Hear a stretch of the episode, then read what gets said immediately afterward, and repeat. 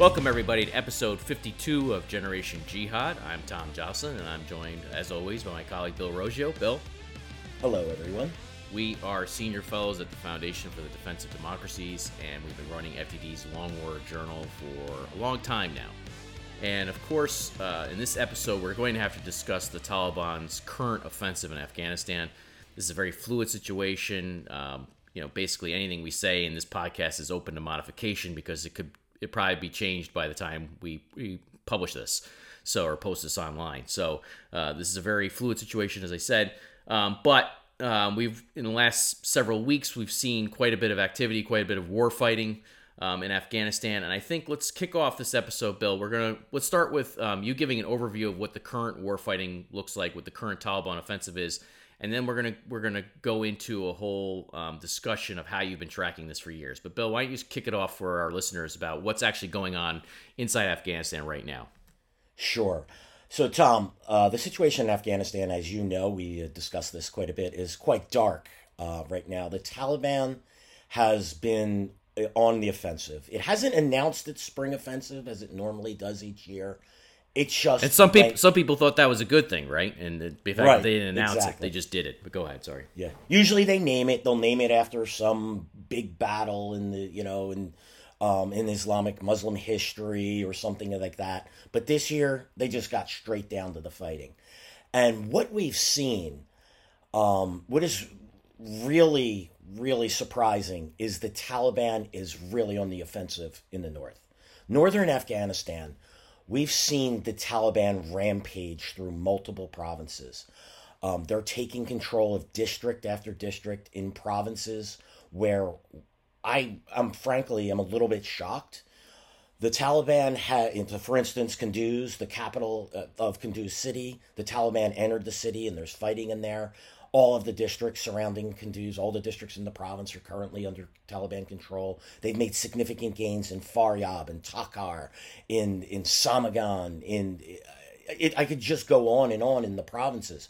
So uh, and meanwhile, the Taliban has has had significant success in the east. I've, I'm watching districts go under in Paktia province. I believe six of them in the last 48 hours. We've watched the Taliban rampaging in western Afghanistan. Farah looks really bad right now. Um, and in the south, the Taliban also is on the offensive. But the bulk of the districts that have switched hands with the Taliban, I would say somewhere around two thirds of them, it's all occurred in the north. And this is really important, Tom, because the north is considered to be the power base of most of the Afghan politicians. This is where the Tajik and Uzbek and warlords are. It's where the Turkmen and the Hazara in northern and central Afghanistan.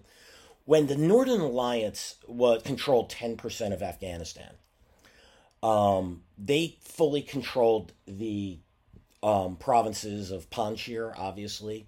That was Mas- Masood's um, uh, home base. And Badakhshan province was fully under uh, Northern Alliance control. And this was the actual headquarters of the Northern Alliance. Now, Badakhshan province looks really bad. Most of its districts are contested, and I believe three or four under Taliban control. So, you know, the question, you know, uh, so we have all this going on.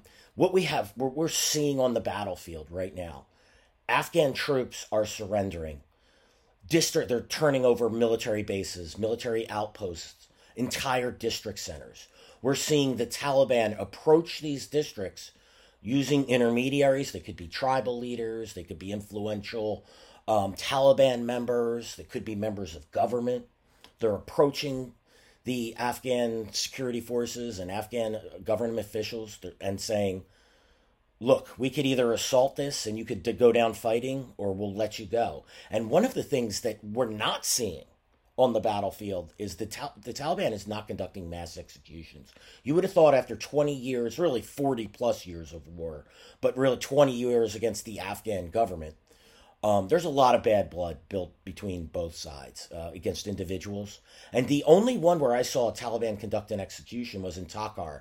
They killed a the head of the NDS and the police. The NDS, the National Directorate of Security. Think of that as the CIA and the FBI rolled up into one. The Taliban hate the NDS because these are the ones that target their leadership, um, that they go after the group, right? Um, they did execute the local NDS chief after the base was overrun, but it could have been be- because they fought they they fought and didn't surrender. But you know, look, I have a I have a theory, and it's not really much of a theory. The Taliban's making a list; they're checking it twice, and they know who's been naughty to them. And these people, the, those on that list, are eventually going to get checked off that list one one way or another. But right now, it's in the Taliban's interest for security forces to surrender. They're getting arms they're getting. I'm seeing them in possession of of artillery pieces, lots of U.S. Humvees and Ford pickup trucks that are being supplied that were supplied by the U.S. to the, to the Afghan military. Massive, massive amounts of ammunition and arms are, are coming under Taliban control, and this is having a snowball effect because as the Taliban are are taking a district, the district next door that was also possibly contested, the Taliban are now rolling up and they're saying, look, you guys see what happened over here? We let these guys go. We'll let you go as well. And this is, and we're seeing this time and time again. And I'm waking up every morning finding a, a little bit more and a little bit more of Afghanistan under control of the Taliban. Tom, as you said, by the time this is published, um, the situation is going to get a little bit worse. It's, it's changing rapidly. The Taliban are on the advance, and I think they're in a situation where they're sort of having a catastrophic success they're they're having more success than they thought they ever would. Um, I actually had had some pretty good intel from this and from a source that I can't ta- discuss here. But they, they, they what they had indicated is that the, the Taliban they're taking things faster than the military had command had um, actually um, planned on doing. So they're having a hard time keeping up with this. Now this can can go against the Taliban um, because they could be over overreaching their logistics chain, their supply lines, things of that nature. Have they have to secure these districts? Um, that takes up manpower, and then on the flip side of it, you have the Afghan government um, uh, forming what they're calling uh, uh, national uprising, or uh, there's other names for it. Let's before we get to the uprisings, the other part of this stuff. So let's talk about how many. So how many districts do you think? So we're recording this on June 24th. Um, and so since May 1st, I think is when you, you picked up the activity, really uh, started things started to swing. How many districts have the, has the Taliban raided and taken? Would you estimate since May 1st? Yeah, Tom. Since May 1st, I have counted. So the number at May 1st, at or about May 1st, is 73 um, that the Taliban control. So this is We're going to get into this in a second, but that's that's that's your estimate of the Taliban's the districts under Taliban control as a versus, versus contested or controlled by the Afghan government. We're going to get into those terms. We're going to get into those terms in a second because there's a whole methodology there we want to explore a little bit on the podcast.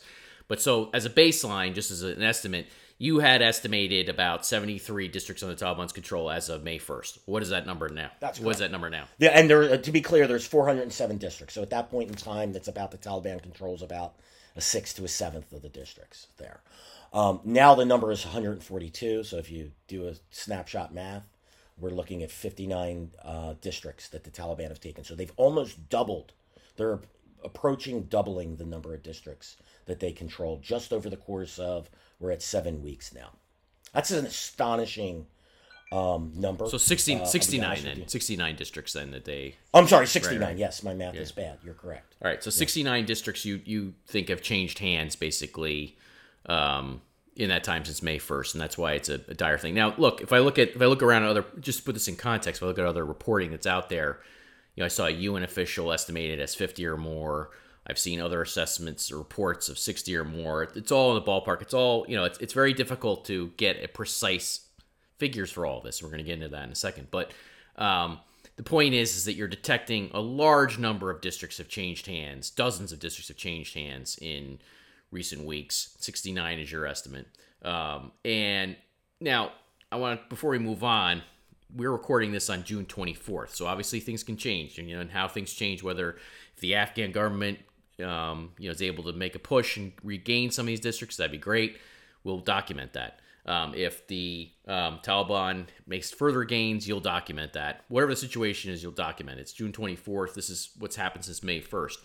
Now, on June 23rd, General uh, Mark Milley, who is the uh, chairman of the Joint Chiefs of Staff, um, testified before House Armed Services Committee, and he seemingly downplayed the Taliban's offensive in Afghanistan. Uh, he claimed that basically, um, I think, let me look up the numbers here real quick. I think he said. He said more than 30, I believe. Yeah, I, I think if you work out the math of what he said, that he basically had it as 30 districts had changed hands or the Taliban had taken over in, in, recent weeks. That's still bad. That's still a horrible number, really. You know, it's not not a great situation, but he was he was trying to make the point that well, they don't control any provincial capitals and so therefore this is not really as big of a deal as as being made out to be, as some are making out to be. However, as you and I have discussed many, many times, the point is that they're waiting for the full U.S. withdrawal, Western withdrawal from Afghanistan to take the provincial capitals. They've already started to assault them. Um, they're surrounding them, and a lot of these districts do facilitate that cause for their their ultimate push into these more urbanized areas in, in Afghan terms.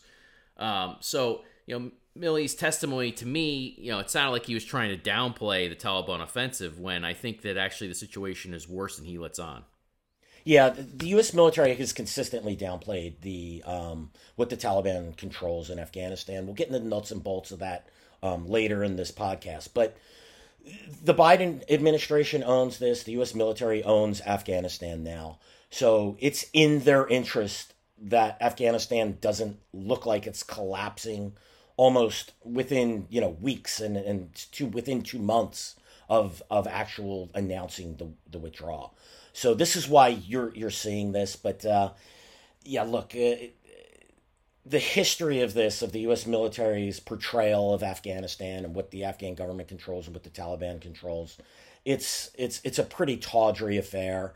Um, the, you know, Thomas, you and I have mentioned numerous times they they have consistently downplayed the Taliban, the Taliban's ties to Al Qaeda, et cetera, et cetera, over over time. Well, the chickens are coming home to roost now, and we're going to see who's right and who is wrong.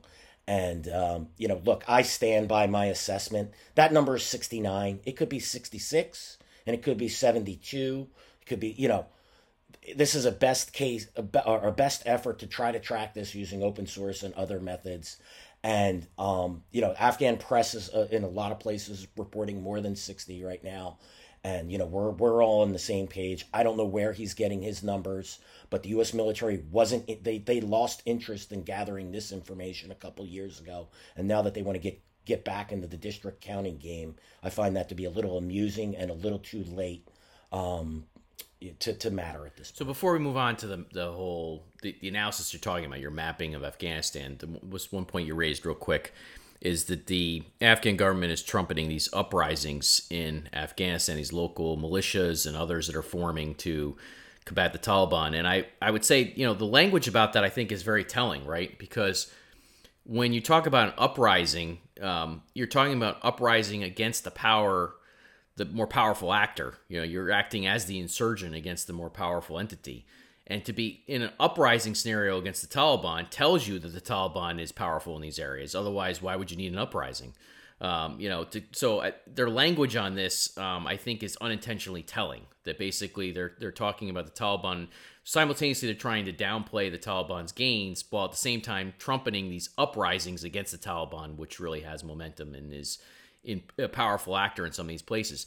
And it really flips the script. I mean, I was reminded when I saw this language from the Afghan government, I was reminded of you know the language about the awakenings against these, what was then known as the Islamic State of Iraq. Um, you know, years ago now, and these local actors in in in Iraq that that came to form these you know their own formal their own militias and their own you know combatant units to basically go to war against the jihadis. And in that case, the Awakenings was very much in the same scenario. They were trying to fight an ascending jihadi cause. And so this is basically the same scenario you're seeing in these areas here in Afghanistan. I, I always don't want to I don't want to strain these analogies or these comparisons too much, right? You don't want to re- you don't want to make too much of it, but that was the, the, language anyway of it, the way it was being portrayed. Sort of, that's what it meant to me. That's what it symbolized to me was the Taliban really is in a position of power in some of these areas, and that's why Afghans have to are in a situation now where they're in an uprising mode. Yeah, Tom, two, two things on that. First of all, when you said that the other day when we were talking on the phone, you blew my mind. I hadn't looked at it from that perspective. And after you said it, it was just so obvious that the, that there's an unintentional admission of of failure here. Because if you, like you said, if you need to be called the uprising, that means you're uprising against what? You're uprising against Tal- Taliban rule.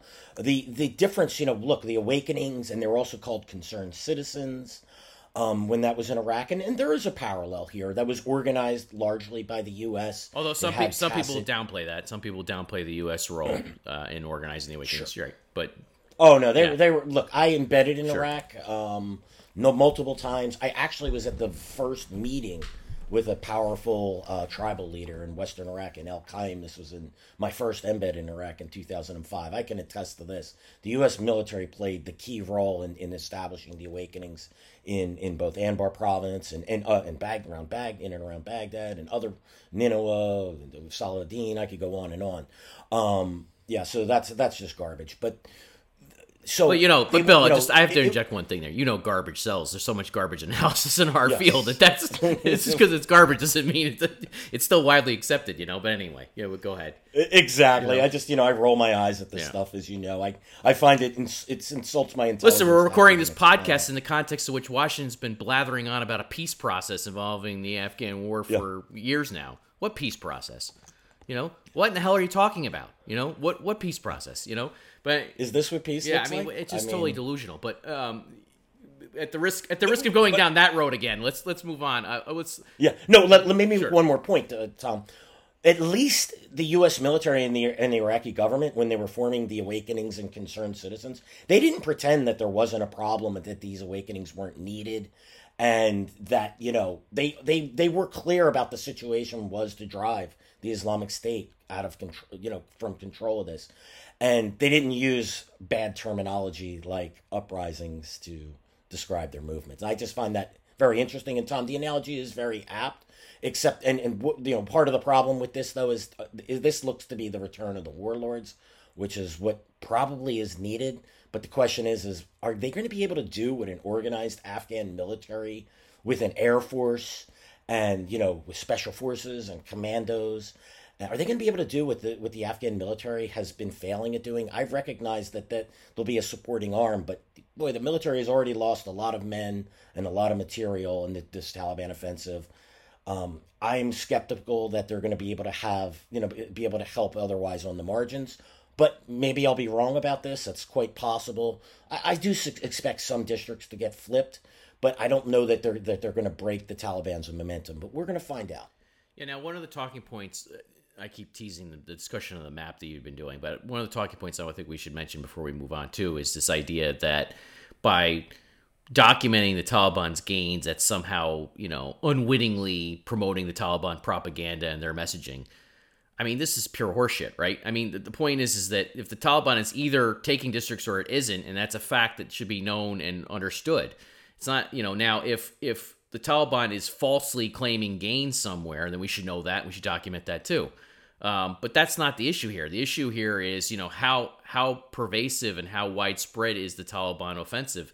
It's a question only at the margins of how many districts they've taken now or overrun since May 1st, not a question of you know if it's happening it is happening you know and this is this is this is a success for them and that's documented not doesn't come from Taliban propaganda alone. That's one of many variables that you and I look at in trying to understand all this stuff. It comes from independent press reporting comes from the Afghan officials and Afghan government forces security forces comes sometimes from sometimes from American sources although you know they've gotten less and less authoritative on this stuff, even though they were never really authoritative on it.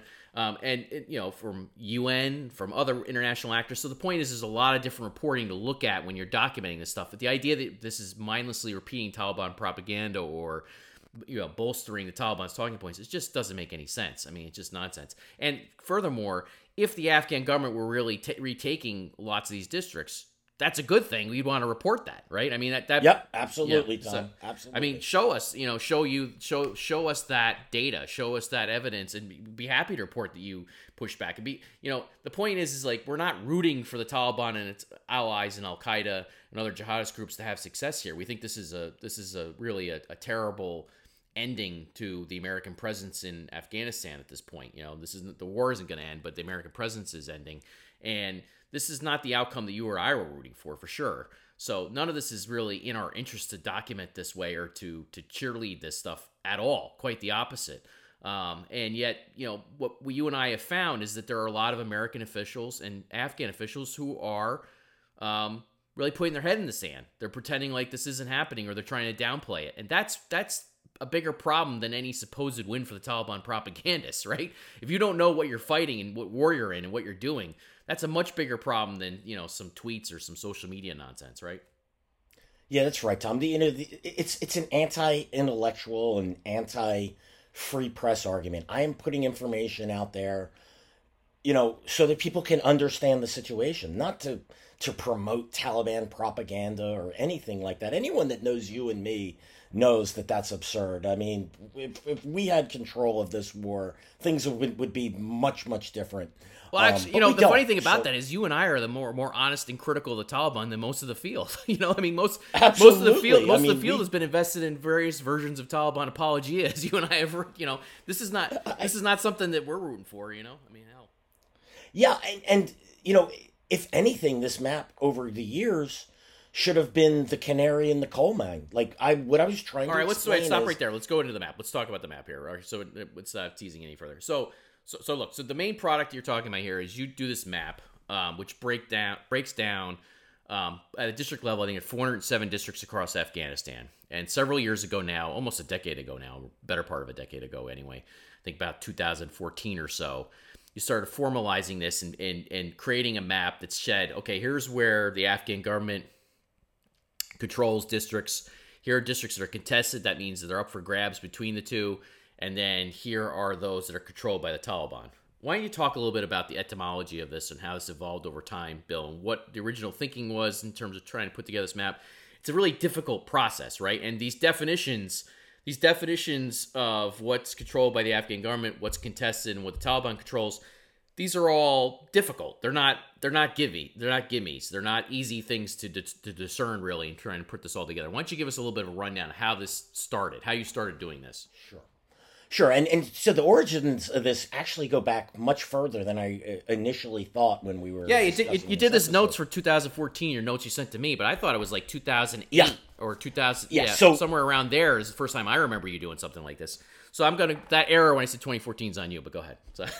yeah, no, no, no. That's uh, uh, uh, it, it's it's interesting. It popped in my head. You know, you, you start thinking about this, and then and I got to tell you, Tom, we've been in this game for so long that time has sort of lost meaning. I forget that I did something in 2007, 2008. It's it's over. It's almost, you know, four, we're talking 14, 13, 12 years ago. So, one of the first mapping projects I actually did was in northwestern Pakistan where I was documenting what the Taliban when the when the movement of the Taliban in Pakistan was taking taking control of um, what they would call tribal areas and um, they have uh, I forget what they they call them, uh, uh, but they're administrative units in northwestern Pakistan. And so I, I did that. That was that was interesting. You watched the Taliban gaining control. Then in Afghanistan, prior to the surge, we were seeing the Taliban. Uh, this was again in 2008, I believe. I started doing this. The Taliban was uh, taking over Helmand and Kandahar province, and so I got the idea. Hey, let's let's start seeing what the Taliban is doing in Helmand and Kandahar. That was the real big focus of the Taliban's offensive. And I was able to color shade in a map and show show it's controlled and contested. So, and let me let me take a second to uh, just the def- definition of control and contested, right? And and there's a lot of subjectivity in here. I recognize this. But I, I, consider a controlled district where the Taliban either occupies the administrative center or is dictating what is happening in the in the district. So sometimes what we'll see is the Taliban will let the government pretend that it controls a district when it's really controlling the schools. It's taxing. It's it's uh, making women. Uh, you know, wear the burqa. It's it's running mines and trade and things like that. So there's different levels, but controlling a district center is the easy one. Um, finding this other stuff, it, it, it's a little harder. So anyway, so going moving forward, you know, so that was interesting. We did that with the surge. Um, the surge did clear out the Taliban out of Helmand and Kandahar, but it didn't fully clear them out. They went underground.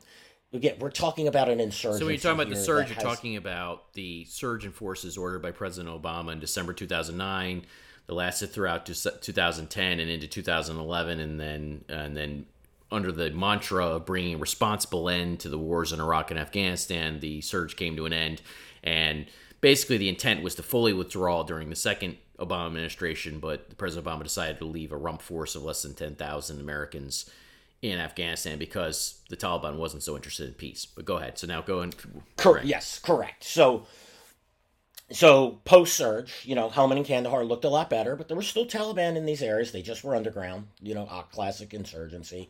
Tom, you and I, we predicted um, back during the surge, we're like, it's not enough.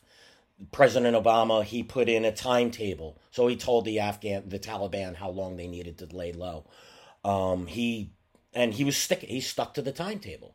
So after he, while U.S. forces started to um, leave, the Taliban started creeping back in these districts. And then at some point, so I'm watching this and I'm going, hey, this is interesting. But, you know, it was Afghanistan was kind of quiet at this time. There were small scale attacks, whatnot. I'm talking from around 2011, 12. Uh, I'm sorry, 2012, 13, 14. But around 2014, the Taliban started to show up in force. And, I, I, and this is what spurred me to do it. I saw a report that was quote in the Afghan press and was quoting an anonymous Afghan official, and he said the Taliban are actually control of these eight districts. And I said, "Whoa, that's interesting." I said, "All right, let me just let me try to start mapping this." So, and I found out one of those districts was Baghran in Hel- the northern district in Helmand province, and that district never went out of Taliban control. So even during the surge, the U.S. military forces didn't enter there. So this really piqued my attention. I said, "Hey, let's try and figure out." What the Taliban's doing. So I got together a Google Map. Um, I found an overlay of a, of Afghanistan's districts. Um, this is one of my biggest frustrations in the map. That's an older version. It only has 398 or 399 of the 407 districts because the Afghan government does this funky stuff where they subdivide districts because the president is the person who actually appoints uh, district leaders. Believe it or not, it's not something given to the to the um, provincial governors. There's no elections, so so it's often a way to to get influence, uh, get his influence in there. Um, so there's there's a, I believe nine districts that aren't on this current map. Um, by the way, some people scoff at this, but I work with cartographers from. We're currently working with National Geographic on a prop uh, on a product, NBC News, New York Times everyone has the same problem. No one can figure out where these districts are. So this again, this map is a best. I want to be perfectly clear about this.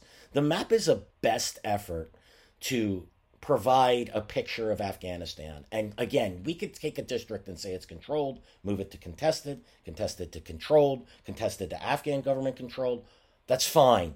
But the, the general picture of this map doesn't change. So again, back to all right. So I started um, you know, this Google map, it was uh, pretty clunky looking, but it, it gave you a picture, right? And I was really happy about that.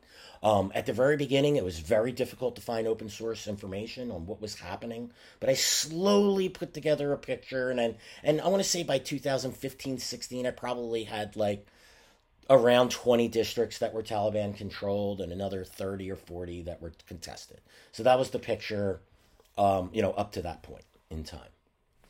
All right. So, you start doing this map, this put together this product. Now, eventually, other sources try and do their own version of the map, do their own maps. Um, I know that at one point the U.S. military started tracking this and then stopped producing these assessments. Probably we'll talk about that in a second. I know that also the Special Inspector General for Afghanistan Reconstruction, SIGAR, this office, which issues these um, quarterly reports to Congress on uh, what's going on in Afghanistan, has also produced versions of the map or data anyway on the districts and, and what's going on. Why don't you talk a little bit about the the other sort of competing products that were put out at different times and sort of the issues you ran into in terms of comparing those products to what you were putting out. Now, it's not like you know when the U.S. military did produce this product, we're going to talk about how they canceled it in a second. But when they did produce this, these data, and you would you would use those data, you compare, you would try and figure out why is it there's a discrepancy, and you would try and resolve the discrepancy. It wasn't like you'd say, oh, you're automatically wrong. You would try and look into, use it as as a metric or a barometer for your own reporting to try and understand, you know, what what is going on here. And if if if you detected something that you were wrong on, you would have changed it. But that was often not the case. But go ahead and tell us about about these other competitive products. Yeah, sure. So the the SIGAR map, uh, this is the Special Inspector General for Afghan Afghanistan Reconstruction. Love you, SIGAR. It's a great organization. I wish every branch of the U.S. government worked like SIGAR works. Um, they're be replete, uh, creating their map based on the Department of Defense information. It was something that they, I believe, they were mandated by Congress to do that. SIGAR, you know, again, the quarterly reports. So I want to say sometime in 2015 or 16, before SIGAR um, started producing the maps, and again, time's a little fuzzy for me here, and I, I didn't have the time to research the exact dates um, here, but I was contacted by a a military officer in in Kabul, and the and had a phone conversation, and the question was, "Hey, Bill, we see you're doing this map. How do you do it?" And my response was, "You guys aren't doing this," and I, I was just really surprised that the U.S. military that sends people out into the field who are and, and and sends state you know the State Department is sending field that they weren't trying to assess the status of districts uh, where they are sending special operations forces and State Department personnel and NGO. So let's know, let's okay, let's pa- let's pause there for a second, right? Because it isn't fine. This is part of the failures of this war, right? Hundreds of billions of dollars, hundreds of billions of dollars spent on this effort, right?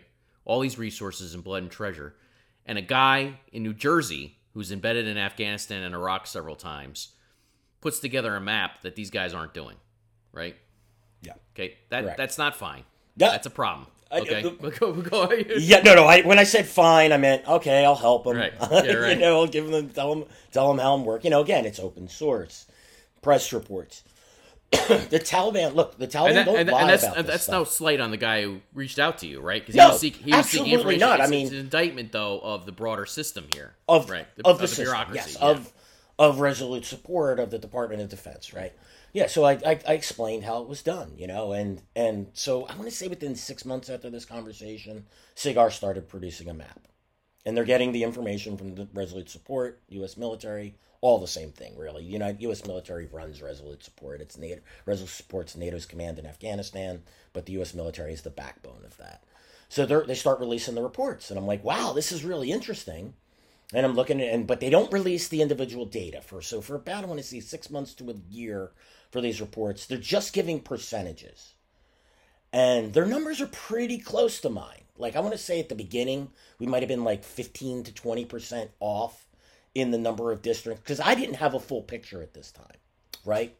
So, but uh, but we were we were pretty close. Now, the, there's a difference in the way that they um, rated districts. I use controlled for government or Taliban and contested. My theory is something isn't half pregnant. Either the government controls it, it's contested, or the Taliban uh, controls it. Right? The U.S. the U.S. military used five levels of assessment. They would say government controlled, government influenced, uh, contested, Taliban influenced, and Taliban controlled.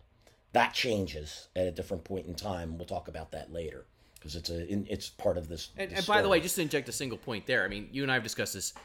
You could just you don't even have to get into you know all these different layers. If you just wanted to, if you wanted to simplify your map and simplify your life, and actually and, and get around some of the supposed criticisms of this this endeavor, all you'd have to say is, look, these are areas that are not secure by the Afghan government, and just leave Yeah, it at that, right? right. You don't even, you know, the, because Yeah. you- get into a whole game of, you know, is this really controlled versus contested, and it just becomes murky. And they they added actually added other layers of uncertainty to this whole thing by saying by trying to to put in these different layers of, of explanation or definitions to which you know in terms of it's influenced by the government or influenced by the Taliban this makes it more difficult even to try and come up with the definitions and, and adhere to it and track it.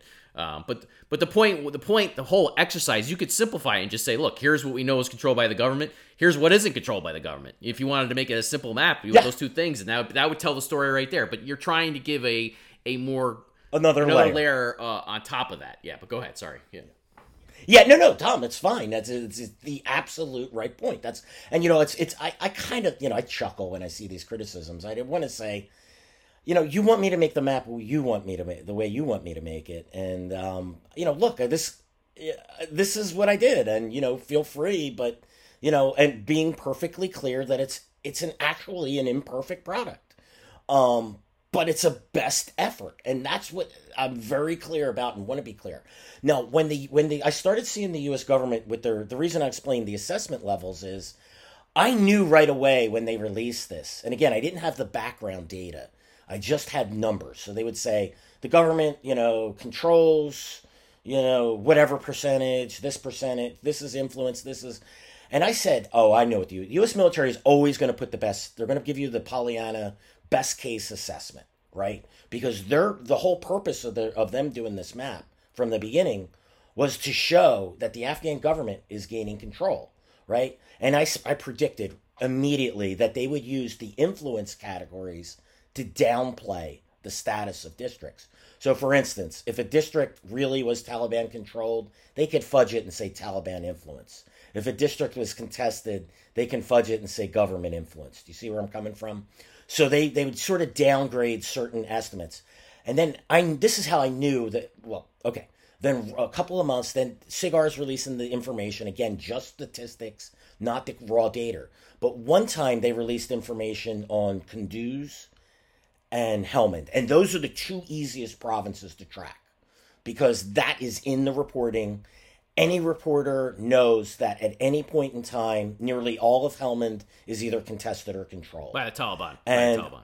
By the Taliban, yes and um, Al Qaeda, should we say, contested and controlled by the Taliban and Al Qaeda. That's the. Yeah. By the way, when we're talking about the Taliban insurgency, as you've listened to our podcast now, and we're on episode fifty-two, or read our writing through the year, this is the great disconnect the dots thing that was accomplished in the analytic circles when it comes to Afghanistan. Is people have drawn this firm line between the Taliban and Al Qaeda, when in fact there is you know multiple encyclopedias worth of evidence showing the Al Qaeda is still deeply embedded in the Taliban insurgency. But go ahead, sorry. Yeah. And that and the story of that is seen in the North, Tom. The Talib, the Al Qaeda helped the Taliban work closely with the Taliban to integrate those the Tajik and and and uh, Uzbek terror groups into the Taliban rank and file. And the, you know, again, it's not just in the North, but that right. So, yeah. So even I'm back to Helmand now. Everybody knows that Helmand is mostly contested or controlled by the Taliban and Al Qaeda. Kunduz. It's a clear situation. So tell us what the data showed. So you. they actually released. Yes, they actually released numbers, and it was like only three districts in Helmand. I'm I'm guessing. Out of, out of how many total districts in Helmand? There are, I believe, there's twelve or thirteen districts in Helmand. Uh, um, do they be like only three are, are Taliban controlled? Um, you know, one is Taliban influence. Uh, three are contested, and you know, etc. Down the line. And I'm looking at this going, yeah, absolutely not. At that point in time where they did this, six districts were under Taliban control, and any reporter that covers Helmand knows this. So, like, same thing in Kunduz. It was the same. Type so, you, so you're you're you know from everything that it, they're they're basically underestimating Taliban control by fifty percent. They're saying three districts are controlled by the Taliban, when in fact it's, it's about six. You know, and then we know that they contest the rest, basically. Yeah, and there was another issue in this report, by the way. My map is done in real time. Okay? Their map, and this is a problem, by the way, but um, I'll mention later. Because I constantly get requests, can you do this over time? And I never stored, I never created the map to do this because of very because of the way it was built, right? I, I gathered information slowly, and I really didn't become like something that I really felt confident that it provided a full picture until sometime in 2018, 2019, and by then I was already down the road of just making a real time map. But um, so their map is always at least three months delayed to their information. So that could explain some of it, but it wasn't because most of these districts, like in Helmand and Kunduz, were under Taliban control or under significant period of time. So fine, but it, at one point in time with this, I actually was able to obtain the data behind that the SIGAR's map, and it was fascinating. And what did I learn? There were a couple of districts that I just had no information on that were actually contested. And probably a handful of them that I didn't know were Taliban controlled. Because here's here's a really interesting part about the, all of this. You don't hear often don't hear about Taliban control until they overrun a district but once they have a district, it's often they they put a tight grip on it, and you don't get much news out of it. So you don't hear a lot of things unless it starts creeping up in press reports. Um, so that when once, uh, but back back to you know getting that information behind the DoD map. Um, that was really interesting, and it really I felt at that point in time, you know, we were talking apples and apples at that point in time. Yes, my estimates were always a little bit higher, but I stand by those assessments. I know, you know, it, it, uh, they're like again. some of these districts were just clearly Taliban controlled. Some of these are contested. And again, I still maintain you, you know you're never you're not half pregnant. Government influence and Taliban influence really isn't something. It's really nothing. I mean, it means that to me that's a contest. Those are contested districts. All right, so um, sometime around, as you mentioned, 2018, 2019, you kind of got a better way of doing this, right? And you got some help. There was somebody at FDD. Um, she came on, helped you figure out a better way of putting this together because you always were struggling with different mapping software. I should interject one quick point here, which is that um, I had run ins with mapping software many years ago in a different career and found it so maddening that I, I swore it off forevermore. I just didn't want to have anything to do with it. Now, this was a long time ago. Uh, I'm sure it's gotten better since then, but boy, it was frustrating to try and produce a map of anything. Uh, you know, I, I, you know, I had a hard time producing a map of the local highway, let alone you know, country half a global way. But in 2018, 2019, you, you came up with a better system. You came upon a better way of doing this. Why don't you explain that a little bit? Yeah, sure. And, and in 2000, at some point in 2018, uh, Alexandra Gutowski, um, who now works at the National Security Council. Um, she offered to help. She's really good with data, and she used a product called Tableau, and, it's a lot more interactive.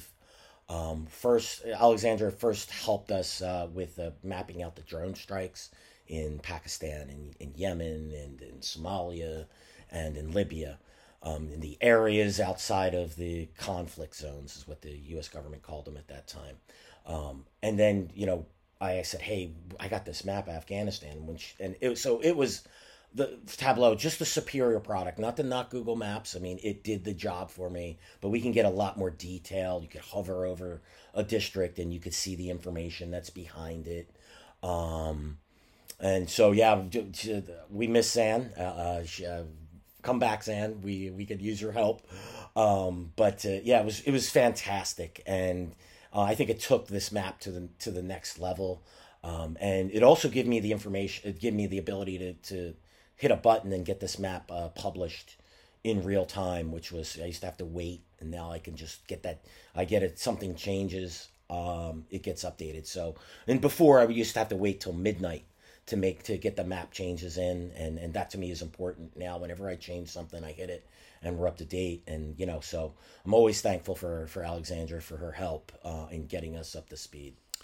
All right, so now the U.S. government was producing its own assessments of this, and in um, November of 2017, um, General John W. Nicholson Jr., who was then the commander of Resolute Support and U.S. Forces Afghanistan, um, said that the quote unquote most telling, those are his words, metric for success is population control. And by that, he meant the percentage of Afghan civilians living in districts dominated by the government, those versus those controlled or contested by the jihadists. Um, so this was the metric. So they were they were using at one point the U.S. military is using a version of this metric to measure whether or not they're having success in the war fighting in Afghanistan. Lo and behold, less than a year later, in October 2018, the dis- U.S. discontinued use of that same metric and related ones altogether, saying, "quote unquote." They are of limited decision making value to military leaders. And by that point in time, by October 2018, the new commander in Afghanistan, General Austin Miller, he then, who was the current commander of U.S. Forces Afghanistan as America retreats, he said that the goal was to bring about a political settlement for the war. And so they started measuring the success or failure of the war effort in Afghanistan based on the State Department led efforts to negotiate a political settlement, which of course is going nowhere. And we can give you we can give you a very clear cut um, metric for that one. It's a big fat zero. But anyway, um, so here's the thing: the U.S. military says this is an important thing to keep track of. This is how we're going to measure success. Um, for the war effort. Whoops, doesn't tell the story they want to tell, so they discontinue it and stop produ- producing any kind of data to the public via SIGAR or anywhere else. Um, doesn't that speak again to the failures here, Bill, of leadership and the problems that we've had here in documenting all this for years? Is that, you know, I mean, we didn't say this is the most telling metric. They did, right? We thought it was important. You yes, thought it was important. Exactly. But in their own terms, they were saying this is important. And then they say it isn't. Now, they would say, well, you know, look, the Taliban and Al Qaeda still don't control any provincial capitals. So a lot of the population of Afghanistan is still outside of their control. True. But but the whole point is is that again, it's this idea of the classic insurgency strategy of tying these nooses around these provincial capitals, waiting for the day when the U.S. and NATO is gone, so then they can tighten the noose and take control. Um, that's that's been the whole strategy all along, and these data show that. These data show that that's what they've been doing, um, waiting for that for that day, and the day has, has come. Uh, really, now they're going to start with those offensive. But but again, this what did why did they discontinue putting any version of these data out, Bill? What was what was it they were really showing? Why was it problematic for them? Yeah, so and first we make an effort at showing population control in our map. So if you look at our map and scroll toward the bottom, you'll see a bar chart, and it shows the number of um, you know this is done by district. Okay, so uh, so um, and it's using old data too. There have been movement population movements. So right now it shows 11,400, uh, I'm sorry, uh, 11 million, 11.4 million or so under government control, 12.9 million in contested, 8.6 under Taliban million under Taliban control. But what this doesn't show. Which, show, by the way, those numbers are not not good, and even even those numbers at their face aren't good. I mean, that, that shows They're not because contested, large areas of contested, a lot of times a district is contested because the government just controls the district center and the Taliban surrounds it. I still mark that as contested. So you might be able to take a third of that population, a half of that population, I don't know what number, and throw it under Taliban control, and you might be able to take a, a- third or half or whatever and put it under government control. But it's not telling the four. It's only you know it's we've we, we had to take a we had to pick district, okay, because it's the best way we can you know again an imperfect product that's supposed to give a view of what's happening. Um, so back to what was the map showing over time, and What was the what was the U.S. military's version of the map showing over time? Yes, to be clear. the U.S. military's version of the map and my map were showing the same. Sure, thing. but but this is what they was- just they discontinued their version, not yours. So so it's Yeah, they discon. Yeah, yes, right. yes. Well, yes. The U.S. military's version was what it was showing is every quarter the Taliban were taking control of uh, approximately one to three districts. So every three months, the Taliban would take control of anywhere between you know, say around four to, to eight districts in Afghanistan. Um, is probably right. Um, and more were getting contested too. Um, and o- over time, you know, not much, right, at that quarter, but over time, it started to show that the Afghan military was not effective in stopping it, uh, and and ex- a slow but steady Taliban advance. So that one to three percent compounded over three years looks really bad, and so the mil, you know, so the military didn't want this information didn't want to put the military's official information out there to show this. So it used the excuse of saying that um again and obviously with that using the methodology the population shows more and more over time that becoming under taliban control. So they use the excuse of peace to um to the kill quote unquote peace process. this- Yeah, the quote unquote, yeah, Yes. quote, not peace itself, but actually this process that was supposed to lead to peace, and of course it it it, it hasn't, it isn't, and it won't. But go ahead. Yeah. Yeah, and I'm told the military stopped doing this, right? Um, Stop doing what? Stop doing this district level. Stop gathering the information. So again, the U.S. military has people out in the provinces. So wait a minute. So when, has them out when General Mark. Milley, the chairman of the Joint Chiefs of Staff, gets before Congress yesterday and talks about the number of districts the Taliban controls, what you're saying is, well, how do you know, Bud? You're not really doing that analysis, are you? You know, so Well, I think they went, they got out of the game at some point, and now they're back in. And I was just contacted by someone today at NATO headquarters asking about my map. Okay. after after, So- but NATO. If I, let- let's get back to this now. NATO said this doesn't matter. This is of limited decision making value. That's what they said in October of 2018. That's what we heard from Resolute Support and U.S. Forces Afghanistan. Now, now they're saying, "Oh, we want to look at these data." Yeah. Now let's. I think we'll, let's wrap up on a point here. Unless you have anything else to add, Bill. Let's wrap up on a point. No, no, that's that's perfectly fine. Let's wrap up on a point here, uh, mainly because I gotta I go pick up my kids from school.